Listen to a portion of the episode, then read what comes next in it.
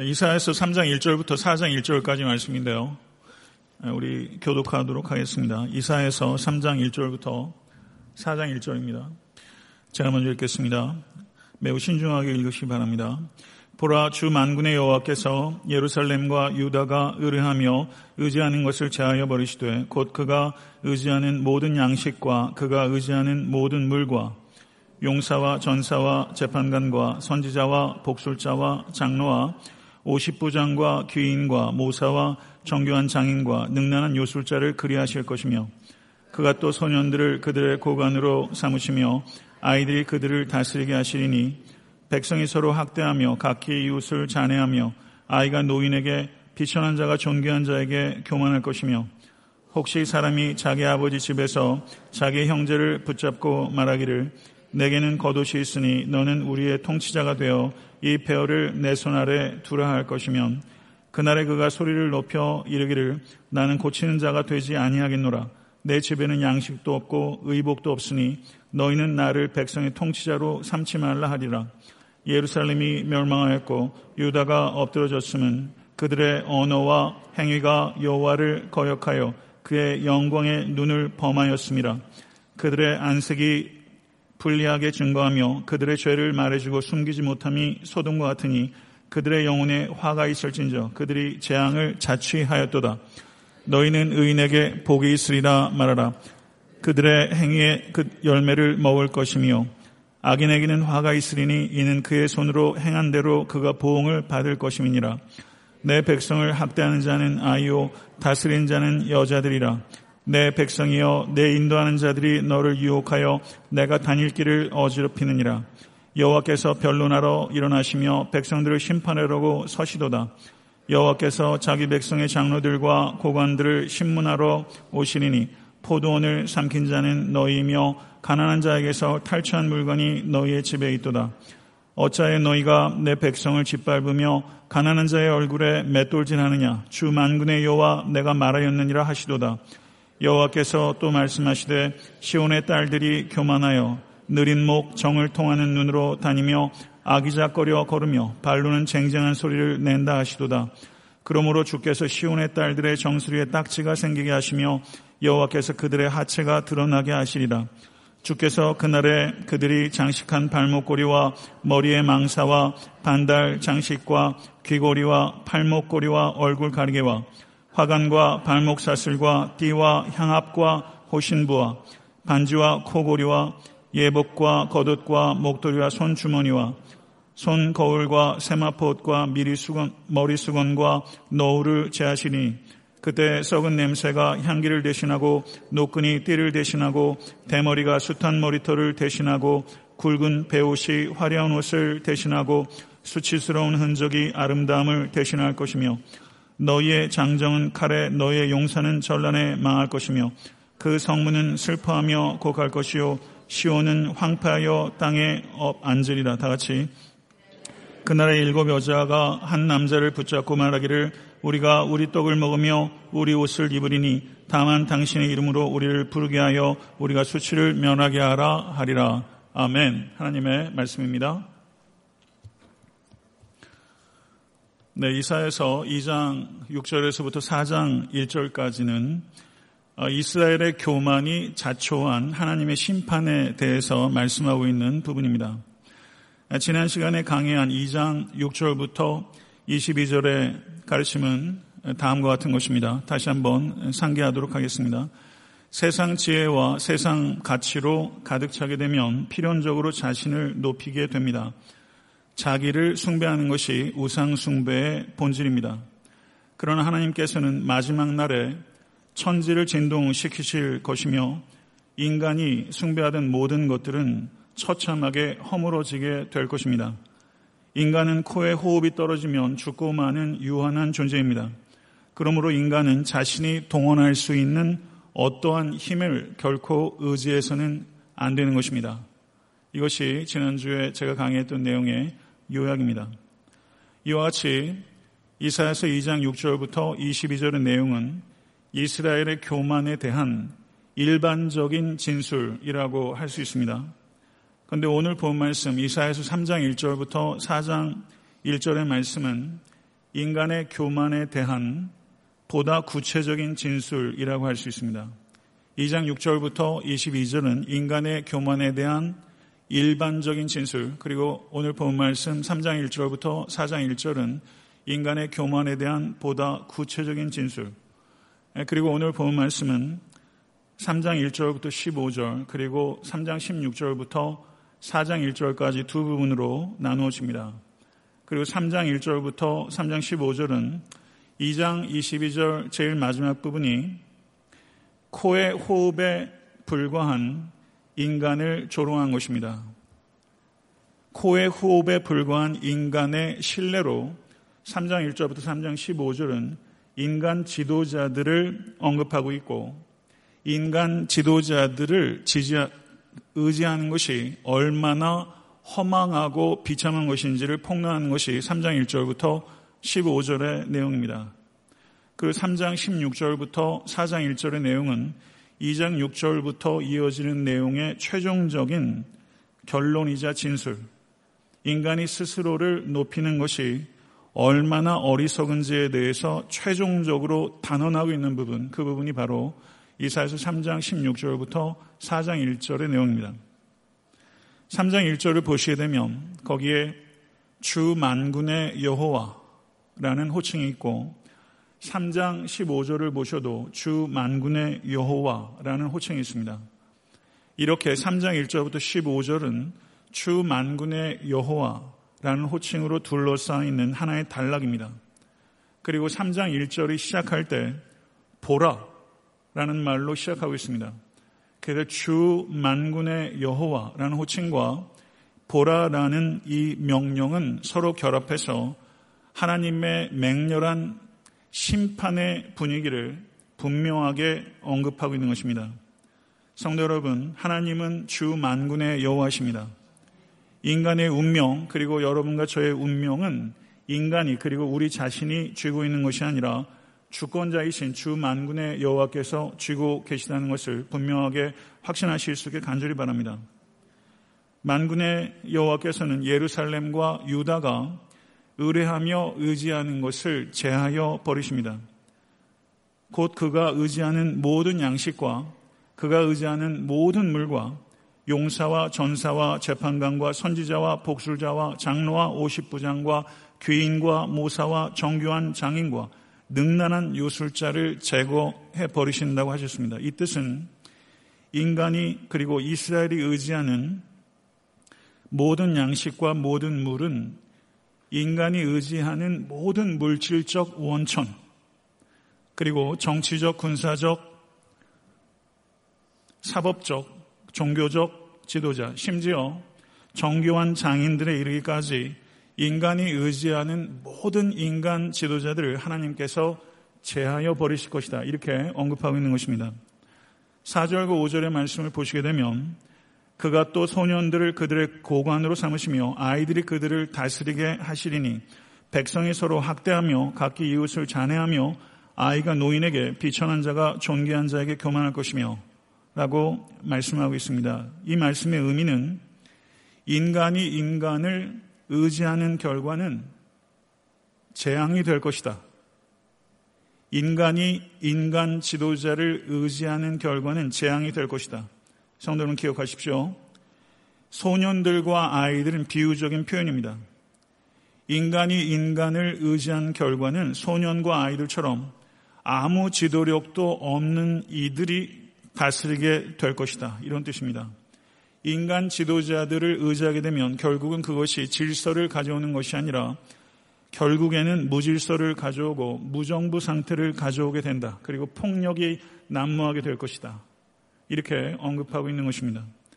우리는 이와 같은 일들을 역사 속에서 무수하게 봐왔고 현대 사회 속에서도 보고 있는 것입니다. 인간이 인간 지도자를 의지하는 결과가 결국은 질서가 아니라 무질서를 그리고 무정부 상태를 가져오게 된다는 것이죠. 가깝게는 베네수엘라에서 볼 수도 있고요. 얼마나 많은 남미의 국가들이 그와 같은 상태에서 어려움을 겪고 있습니까? 굳이 제가 역사의 신뢰를 들지 않아도 인간이 인간 지도자를 의지한 결과가 얼마나 무질서와 무정부 상태로 가는지에 대해서 우리는 경각심을 가질 수 있습니다. 6절과 7절의 말씀을 한번 보십시오.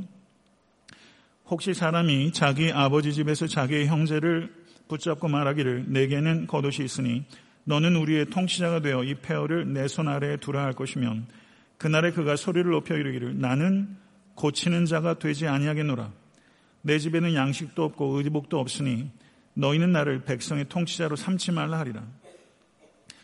이 말씀은 이스라엘이 패망하여 바벨론으로 포로로 잡혀간 상황을 예견하고 있는 것입니다.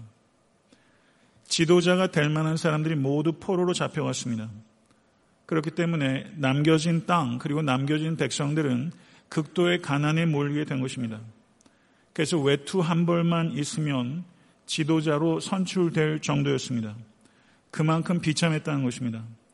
그럼에도 불구하고 외투 한 벌만 있으면 지도자로 선출될 수 있음에도 불구하고 아무도 책임지려고 하지 않는다는 것입니다. 아무도 먹이려 하지 않고 아무도 입히려고 하지 않는 누구도 책임지려고 하지 않는 상태, 그와 같은 상태가 될 것이다. 이것을 언급하고 있는 것입니다. 그리고 8절과 9절의 말씀을 보시기 바랍니다. 예루살렘이 멸망하였고 유다가 엎드려졌으면 그들의 언어와 행위가 여호와를 거역하여 그의 영광의 눈을 범하였습니다. 그들의 안색이 불리하게 증거하며 그들의 죄를 말해주고 숨기지 못함이 소돔과 같으니 그들의 영혼에 화가 있을진저 그들이 재앙을 자취하였도다. 여기서 히브리 문법은요 예언적 완료 시제가 사용되고 있습니다. 여기서 예루살렘이 아직 멸망하지 않았습니다. 유다가 아직 엎드려지지 않았습니다. 이것은 미래입니다. 그럼에도 불구하고 이사야가 예언적 완료 시대를 통해서 아직 현실이 되지 않은 미래를 이미 완료된 것처럼 미래적 완료 시대를 사용하고 있다는 것을 우리는 볼 수 있게 됩니다. 왜 이렇게 된 것입니까? 예루살렘이 멸망하고 유다가 왜 엎드려졌습니까? 하나님의 영광의 눈을 범하였기 때문입니다. 하나님의 영광의 눈을 범한 것입니다. 성도 여러분, 하나님의 영광의 눈을 번했다는 것은 어떤 뜻일까요? 그것은 하나님의 눈 앞에서 언어와 행위로 하나님을 도전하고 하나님께 반역하였다. 이것을 하나님의 영광의 눈을 범하였다 표현한 것입니다. 이것이 이스라엘이 멸망한 원인입니다. 그리고 구절을 보게 되면 그들의 안색이 불리하게 증거하며 라고 말했는데 이것은 이스라엘이 그만큼 후한 무치했다라는 것입니다. 후한 무치했다는 게 어떤 뜻입니까? 뻔뻔스럽고 부끄러움을 모른다는 것입니다. 여기에 보게 되면 뻔뻔스럽고 부끄러움을 모르는 인간의 얼굴과 하나님의 영광의 얼굴이 대조가 되고 있는 것입니다. 그 결과가 무엇입니까? 그들이 재앙을 자취하였도다. 이것은 그들이 재앙을 스스로 초래한 것이다. 이렇게 말씀하고 있는 것입니다. 그리고 10절에서 11절의 말씀을 한번 보시기 바랍니다. 다시 읽겠습니다. 너희는 의인에게 복이 있으리라 말하라. 그들은 그들의 행위의 열매를 먹을 것이며 악인에게는 화가 있으니 이는 그의 손으로 행한 대로 그가 보응을 받을 것임이니라. 아멘. 아멘 하실 수 있겠습니까? 이스라엘이 멸망하고 유다가 엎드려진 것이 인과응보라는 것입니다. 욥기를 보십시오. 욥기를 보게 되면 이 세상에는 그리고 욥의 삶 가운데는 의인의 고난도 있고 악인의 형통도 있습니다. 그러나 성경은 분명하게 말하고 있는 것입니다. 궁극적으로 공의로우신 하나님께서는 악인에게는 형벌을 내리시고 의인에게는 복을 내리실 줄로 믿습니다. 그래서 갈라디아서 6장 7절에서 9절은 이 영적인 인과 응보의 원리를 분명하게 말하고 있습니다. 갈라디아서 6장 7절에서 9절의 말씀을 우리 다 같이 한번 읽어보겠습니다. 스스로 속이지 말라. 하나님은 업신여김을 받지 아니하시나니 사람이 무엇으로 심든지 그대로 거두리라. 자기의 육체를 위하여 심는 자는 육체로부터 썩어질 것을 거두고 성령을 위하여 심는 자는 성령으로부터 영생을 거두리라. 우리가 선을 행하되 낙심하지 말지니 포기하지 아니하면 때가 이름에 거두리라. 아멘. 믿으십니까? 씨를 뿌리고 농사하는 일, 자연적인 세계입니다. 그렇지만 인간의 영적인 세계도 동일한 원칙이 적용된다는 것입니다. 그것은 무엇입니까? 사람은 무엇으로 심든지 그대로 거둔다는 것입니다. 인과 응보의 원리, 사필 규정의 원리라는 것입니다. 이것이 현세적으로는 뒤집힐 때가 많이 있는 것 같지만 예수 그리스도께서 이 땅에 심판주로 다시 오실 때 모든 것들은 인과 응보의 원리대로 그 행위의 걸씨를 먹게 된다는 것입니다. 사랑하는 성도 여러분, 여러분과 저는 세 가지 영역에 있어서 심는 자라는 것을 기억하십시오. 여러분과 저는 생각과 말과 행동의 영역에서 심는 자입니다. 이것을 기억해야 합니다. 우리는 생각과 말과 행동의 영역에서 심는 사람입니다. 이런 말이 있습니다. 생각을 심으면 행동을 거둔다. 행동을 심으면 습관을 거둔다. 습관을 심으면 성품을 거둔다. 성품을 심으면 운명을 거둔다. 성도 여러분, 다시 한번 말씀드려요. 생각을 심으면 행동을 거둔다. 행동을 심으면 습관을 거둔다. 습관을 심으면 성품을 거둔다. 성품을 심으면 운명을 거둔다. 전 제가 언젠가 이 책에서 이 부분을 읽으면서 제가 이제 코트해놓은 부분인데요. 여러분과 제가 오늘 이 예배를 통해서 과연 우리는 무엇을 심고 있는가? 이것에 대해서 깊이 생각해 볼 수 있게 되기를 바랍니다. 야고보서 5장 7절의 말씀을 한번 우리가 보도록 하겠습니다. 야고보서 5장 7절의 말씀 다 같이 한번 읽어보도록 하겠습니다. 야고보서 5장 7절 5장 7절 시작 그러므로 형제들아 주의 강림하시기까지 길이 참으라 보라 농부가 땅에서 나는 귀한 열매를 바라고 길이 참아 이른 비와 늦은 비를 기다리나니 너희도 길이 참고 마음을 굳게 하라 주의 강림이 가까우니라. 아멘. 여기서 보게 되면요. 길이 참으라. 라는 말이 세 번 강조가 되고 있어요. 여러분과 제가 오늘 저녁에 우리는 과연 무엇을 심고 있는가? 저는 여러분과 제가 농부의 마음을 가질 수 있게 되기를 간절히 바랍니다. 우리는 개인의 삶의 밭에는 영적인 것을 심고 이웃의 삶의 밭에는 섬김의 씨앗을 심는 것입니다. 다시 한번 말씀드립니다. 개인의 삶의 밭에는 영적인 씨앗을 심고 이웃의 삶의 밭에는 섬김의 씨앗을 심는 농부다. 이것이 여러분과 저의 정체성이에요.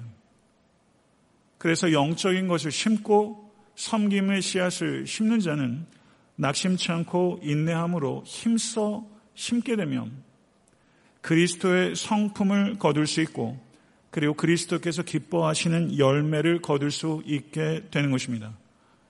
이 자리에 계신 모든 권속들께서 그리스도의 성품과 그리고 그리스도께서 기뻐하신 열매들을 풍성하게 추수할 수 있게 되기를 우리 주 예수 그리스도는 간절히 축원합니다. 12절에서 15절의 말씀은 지도자들에 대한 고발입니다. 12절 말씀을 보세요. 내 백성을 학대하는 자는 악이요 다스리는 자는 여자들이라. 여기에서 아이와 여자들은 바른 지도력을 발휘하지 못하는 지도자들을 조롱하는 풍자입니다. 지도자들은 백성들이 부여한 힘을 가지고 다스리는 사람들입니다. 그렇기 때문에 지도자들에게는 분명한 의식이 있어야 됩니다. 자기에게 주어진 힘은 특권이 아니라 책임이라는 의식을 가져야 하는 것입니다.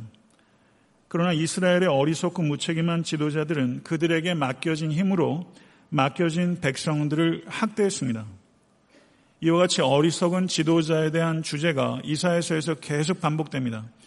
이사에서 7장 1절 17절, 14장 4절에서 21절, 그리고 22장 15절에서 25절, 32장 3절에서 8절 등에 이와 같이 어리석고 그리고 맡겨진 힘으로 맡겨진 백성들을 학대하는 지도자들에 대한 언급들이 이사에서에서 계속 반복됩니다.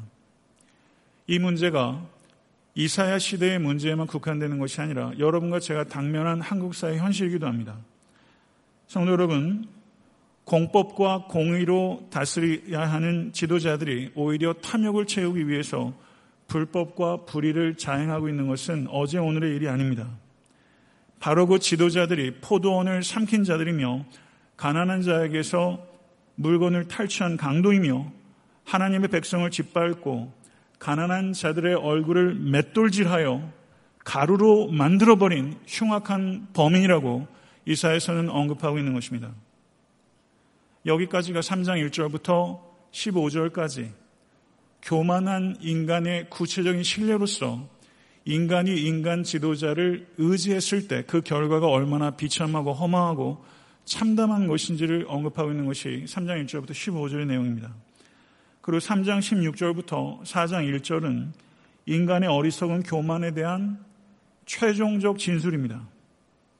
16절을 한번 보시기 바랍니다. 16절. 거기에 보게 되면 시온의 딸들이라는 표현이 있습니다. 시온의 딸들이란 어리석은 이스라엘 민족 전체를 상징하는 것입니다. 그리고 그 뒤에 이어지는 내용을 보게 되면요. 교만하여 느린 목, 정을 통하는 눈, 이렇게 말하면서 이스라엘 민족이 외모에 온통 관심을 쏟고 있는 어리석은 욕망과 욕정에 사로잡힌 여인으로 이스라엘을 묘사하고 있습니다. 그리고 이와 같은 시온의 딸의 결국이 무엇인가? 그것이 4장 1절에 기록되어 있습니다. 4장 1절을 한번 보시기 바랍니다. 4장 1절. 다 같이 합독하도록 하겠습니다. 시작. 그날에 일곱 여자가 한 남자를 붙잡고 말하기를 우리가 우리 떡을 먹으며 우리 옷을 입으리니 다만 당신의 이름으로 우리를 부르게 하여 우리가 수치를 면하게 하라 하리라. 이렇게 말했어요.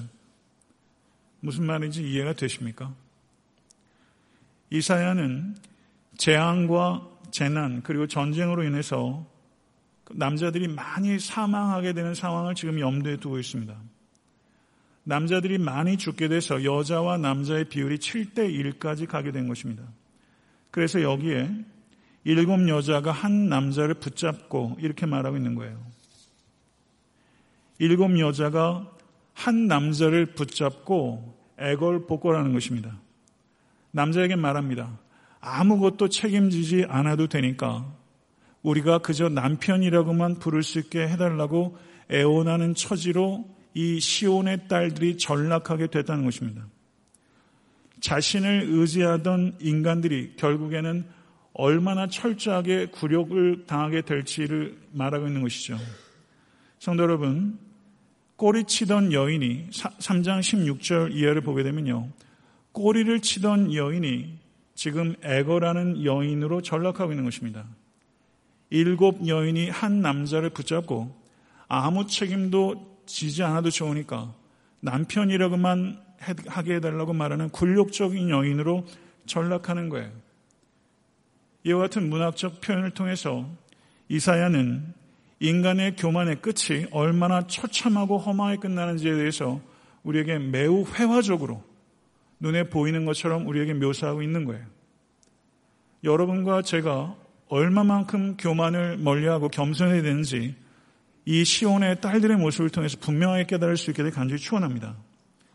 16절의 말씀을 보세요. 거기에 보게 되면 교만하여 목을 느리고 추파를 던지는 음탕한 눈으로 두리번거리며 거드름 피고 그리고 거기에서 보게 되면 보세요. 쟁쟁한 소리를 낸다. 여인이 쟁쟁한 소리를 어떻게 냅니까? 온갖 장신구와 폐물들이 몸에 가득한 것입니다. 그래서 걸을 때마다 이 폐물들이 정그렁정그렁 소리를 낸다는 것이죠. 그와 같이 온갖 거만과 거드름으로 가득 찬 여인의 모습이 여기 기록되어 있는 거예요. 제가 이 부분을 연구하면서 또 참고했던 한국의 아, 유호준이라는 구약학자가 있어요. 그분이 아주 흥미롭게 얘기했어요. 여기에서 묘사되고 있는 여인의 모습은 마치 압구정동의 로데오 거리를 활보하는 여인과 같다. 이렇게 표현했어요. 압구정동의 로데오 거리를 활보하는 여인과 같다. 과시와 사치로 완전히 뒤범벅이 된 여성들을 얘기하고 있는 거예요. 그렇지만 아까 말씀드렸던 것처럼 여기 있는 시온의 딸들은 이스라엘의 여인들만을 얘기하는 것이 아니라 보편적인 인간 전체를 언급하는 것이고 과시와 사치로 완전히 오염돼 버린 이 여인의 모습은 여러분의 모습이고 제 모습입니다. 여기에서 완전히 예외라고 여러분 정말 자신있게 얘기할 수 있겠습니까? 과시와 사치로 가득한 사람, 그리고 그것으로 오만하고 교만하고 거만한 모습들, 이 모습들을 오늘 예배를 통해서 내 안에서 찾아낼 수 있다면 저는 그것이 축복이라고 믿습니다. 17절에서 24절의 말씀을 한번 같이 한번 읽겠습니다. 시작. 그러므로 주께서 시온의 딸들의 정수리에 딱지가 생기게 하시며 여호와께서 그들의 하체가 드러나게 하시리라. 주께서 그날에 그들이 장식한 발목걸이와 머리의 망사와 반달 장식과 귀걸이와 팔목걸이와 얼굴 가리개와 화관과 발목 사슬과 띠와 향압과 호신부와 반지와 코걸이와 예복과 겉옷과 목도리와 손주머니와 손거울과 세마포옷과 머리수건과 노을을 제하시리니 그때 썩은 냄새가 향기를 대신하고 노끈이 띠를 대신하고 대머리가 숱한 머리털을 대신하고 굵은 배옷이 화려한 옷을 대신하고 수치스러운 흔적이 아름다움을 대신할 것이다. 이렇게 말했어요. 아마 이사야가 이 글을 쓰고 있는 시대에 여인이 몸에 걸칠 수 있는 장신구들은 여기 아마 다 표현된 것 같아요. 여기에서 표현하는 건 뭐예요? 온갖 장신구들이 샅샅이 제거될 것이다. 그래서 향기는 썩은 냄새로, 뛰는 노끈으로, 그리고 숱한 머리털이 대머리로, 화려한 옷이 굵은 배로, 아름다움이 수치로 바꿀 것이다. 자기를 높이는 교만한 자는 철저하게 수치와 굴욕을 당하게 될 것이다. 믿으십니까? 하나님의 말씀입니다. 성도 여러분, 말씀을 맺겠습니다. 제가 지금 결론을 내리는 거는요. 오늘 본 말씀 이사에서 3장 1절부터 4장 1절의 결론일 뿐만 아니라 이사에서 2장 6절부터 4장 1절까지의 내용의 결론이에요. 진지하게 묻겠습니다. 여러분과 저의 삶의 최우선 목표는 안전을 확보하는 것입니까? 아니면 하나님과 바르고 친밀한 관계를 갖는 것입니까? 성도 여러분, 안전을 확보하는 것이 최우선이 되는 것, 그것이 우상숭배입니다. 인간은 자신의 안전을 확보하기 위해 세상 지혜와 세상 가치를 의지하게 되고 그리고 세상 지혜와 세상 가치를 의지하게 되고 그것을 얻게 되면 자기를 높이게 되고 그리고 자기를 숭배하게 되고 그것이 바로 우상 숭배의 본질이라는 것입니다. 그렇기 때문에 우상 숭배는 종교적 행위가 아니라 그 이면에 있는 마음이 중요한 것인데 우상 숭배의 본질은 자기를 높이는 마음입니다. 사랑하는 성도 여러분, 인간은 하나님과 같이 되려고 하면 할수록 비천해지고 하나님을 의지하면 의지할수록 존귀해지는 존재입니다. 이것을 믿으실 수 간절히 축원합니다. 인간이 안전해지고 싶어 하는 욕망이 지도자에게 투영되는 것입니다. 그래서 3장 1절부터 15절은 지도자에게 투영된 인간의 욕망을 표현하고 있는 것입니다. 정치인들에게 우리가 우리의 욕망을 투영하는 것입니다. 지금 정권도 마찬가지고 그 전의 정권도 마찬가지입니다. 우리의 욕망을 지도자에게 투영하는 것입니다. 트럼프를 세울 때도 인간의 욕망이 거기에 투영되는 것이죠. 내 필요를 충족시키기 위해서 권력자를 의지하는 것입니다. 이것이 이스라엘 백성들의 모습일 뿐만 아니라 바로 우리들의 모습이라는 것이죠. 권력자를 통해서 우리는 두 가지를 쫓습니다. 내가 얻고자 하는 것과 내가 되고자 하는 것을 충족시키고자 합니다. 이것은 인간이 줄 수 있는 게 아닙니다. 오직 하나님만이 주실 수 있는 것입니다. 믿으십니까? 하나님만이 주실 수 있는 것을 인간에게 기대하는 것, 그것이 우상숭배입니다. 지도자들이 줄 수 없는 것, 지도자들이 할 수 없는 것을 요구하면 그것은 지도자들에 대해서 불가피하게 실망하게 될 것이고, 그리고 그 실망은 지도자들에 대한 가혹한 비판이 되는 것입니다. 성도 여러분, 우리는 이걸 분명, 분, 분, 분별해야 합니다. 지도자에 대한 실망, 그리고 가혹한 비판. 과도하게 아첨하고 과도하게 비판하는 것, 이건 동전의 양면입니다. 여러분들이 누군가에게 지나치게 극찬하는 것, 바로 그 사람이 지나치게 비판하는 것입니다. 이 극찬과 과도한 비판은 반드시 연결된다는 것을 우리는 매우 주의 깊게 살펴야 됩니다. 그렇다면 극찬하는 것의 배우는 무엇입니까? 누군가 인간을 극찬하여 높임으로 나를 높이는 요구가 있는 것이고 누군가를 지도자를 지나치게 비판하는 것은 그를 낮춤으로 내가 나를 높이려고 하는 교만이 있다는 것이죠. 그래서 지나친 아첨과 지나친 비판 이면에는 자기를 높이는 교만이라는 얼굴이 있다는 것을 분별하실 수 있는 여러분과 제가 되서 간절히 축원합니다. 성도 여러분 다시 한번 강조합니다. 하나님만이 주실 수 있는 것을 인간에게 기대하지 마십시오. 그리고 어떤 인간 지도자도 세상의 어떤 지도자도 목회자도 저도 오류에 빠지기 쉬운 약하고 악한 존재라는 것을 잊지 마십시오. 그러므로 어떤 누구에게도 극찬하지 마십시오. 목회자도 극찬하지 마십시오. 다만 목회자를 포함해서 이 땅의 지도자들이 자신의 직무에 충실하다면 그들이 받아 합당한 존경을 나타내십시오. 그것이 바른 것입니다. 그리고 지도자들, 목회자들, 그리고 여기 부목사님들, 뭐 그리고 목장의 목자들, 그리고 가장에서는 여러분들이 지도자예요. 그러니까 책임의 크기가 좀 다르지 우리는 다 지도자 역할을 한다고 볼 수 있습니다. 그렇다면 지지자들이 보내는 지나친 극찬은 절대 믿지 마십시오. 저에 대해서 누군가가 극찬한다면 저 그 말 안 믿습니다. 지도자들은 지지자들의 필요를 채워주려고 해도 사람들의 욕구에 전적으로 그리고 일관되게 부응하다는 것은 불가능하다는 것을 깨닫는데 그렇게 오래 걸리지 않습니다. 만약에 지도자와 지지자 사이에 어떤 요구를 채우는 것이 불가능하다는 것을 깨닫게 되고 그와 같은 것들이 나타나게 되면 균열이 생기고 거기에 갈등이 발생합니다. 긴장이 생겨요. 요구를 맞추지 못하는 데서 오는 균열과 긴장이 생겨요. 그러나 여기서 매우 중요한 요점이 있습니다. 지도자는, 교회의 목회자는, 그리고 이 땅의 권세자들은 그들에게 지위가 주어진 것은 지지하는 사람들을 위한 것도 아니고 자기 자신을 위한 것도 아니고 어떤 책임 있는 지위가 지어진 것은 오직 하나님만을 위한 것이라는 것을 기억해야 합니다. 오직 하나님의 영광만을 위해서 크든 작든 여러분과 저에게 지위가 주어진 것입니다. 믿으십니까? 그렇기 때문에 저를 포함한 모든 지도자들은 자신이 언제라도 오류를 범할 수 있던 연약한 존재라는 것을 기억하고 하나님만이 필요한 연약한 존재라는 것을 잊지 말아야 합니다.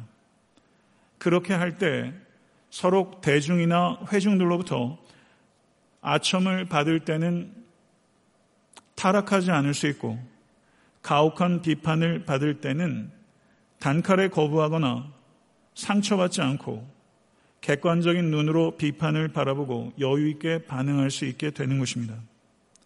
그렇기 때문에 대중도 지도자도 동일한 질문 앞에 서는 것입니다. 여러분과 저도 동일한 질문 앞에 서는 것입니다. 저는 굉장히 함축적으로 이야기하고 있습니다. 우리의 필요를 누가 채워주는가? 대중과 회중의 필요를 채워주는 것은 지도자가 아닙니다. 지도자의 필요를 채워주는 것도 지지자가 아닙니다. 다른 말로 바꾸겠습니다. 성도님들의 필요를 채워주는 것은 목회자가 아닙니다. 목회자의 필요를 채워주는 것은 성도가 아닙니다. 지지자나 지도자나 성도나 목사나 우리 모두의 필요를 채워주신 이는 하늘에 계신 하나님이십니다. 믿으십니까? 베드로전서 5장 6절의 말씀 하나님의 능하신 손 아래서 겸손하라 때가 되면 너희를 높이리라. 다시 한번 강조해서 말씀드립니다. 우리가 우리의 부와 힘을 통해서 안전을 확보하려는 것, 그것이 우상숭배일 수 있다는 것을 경계하십시오. 그리고 여러분과 저의 최우선적인 목표는 안전 확보가 아니라 하나님과 언제나 바르고 참된 관계라는 것, 그것을 최우선적인 목표로 삼으십시오. 그것을 목표로 할 때 우리는 진실로 자신을 낮출 수 있게 되고 하나님만을 높이게 되며 그리고 하나님만을 높일 때 하나님께서 여러분을 높이시게 될 줄로 믿습니다. 성도 여러분, 모쪼록 우리 안에 있는 교만을 찾을 수 있게 해달라고 하나님께 간구하십시오. 여러분과 저에게 중요한 것은 우리의 필요를 채우는 것이 아니라 하나님으로 채워지는 것이라는 것을 잊지 마십시오. 세상 지혜와 세상 가치를 멀리하고 하나님의 가치와 하나님의 나라로 채워질 수 있기 위해서 기도하십시오. 자신을 높이고 타인을 낮추려고 하지 말고 하나님과 이웃을 높이며 섬기는 종의 길을 걷게 해달라고 간구하십시오. 우상숭배는 종교이기 전에 마음이라는 것을 기억하십시오. 물질도 인간도 의지하지 않고 하나님만을 의지하십시오. 악인의 형통을 부러워하지 말고 공의로우신 하나님의 심판을 경외하며 하나님의 나라를 기다리십시오. 개인의 삶의 밭에는 영적인 씨앗을, 타인의 삶의 밭에는 섬김의 씨앗을 심으십시오. 과도하게 아첨하는 것과 과도하게 비판하는 것 모두 다 교만의 다른 얼굴일 수 있다는 것을 경계하십시오. 타인의 과도한 칭찬과 과도한 비판 모두에게서 자유하십시오. 그리고 오직 자신을 낮추시고 하나님만을 높이시는 여러분과 제가 될 수 있게 되기로 주 예수 그리스도를 간절히 축원합니다. 기도하겠습니다. 존귀하신 아버지 하나님, 이사에서 2장 1절에서 4장 1절에 6절에서 4장 1절의 말씀을 통해서 우리가 교만하고 자기를 높이는 것의 결국이 어떠한지 이사의 경고를 들었나이다. 아버지 하나님 이 저녁에 우리 각자 안에 있는 교만을 발견할 수 있도록 성령님 임하여 주시고 예수 그리스도께 간구하며 우리의 죄된 교만들을 아버지 주님 앞에 통해할 수 있는 이 시간 될 수 있도록 역사해 주시옵소서.